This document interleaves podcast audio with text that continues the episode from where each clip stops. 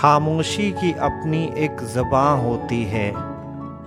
कुछ बातें नज़रों से भी बयां होती है। हर जज्बात को शब्दों में न तौलिए। ये इश्क का खेल है नैनों से खेलिए।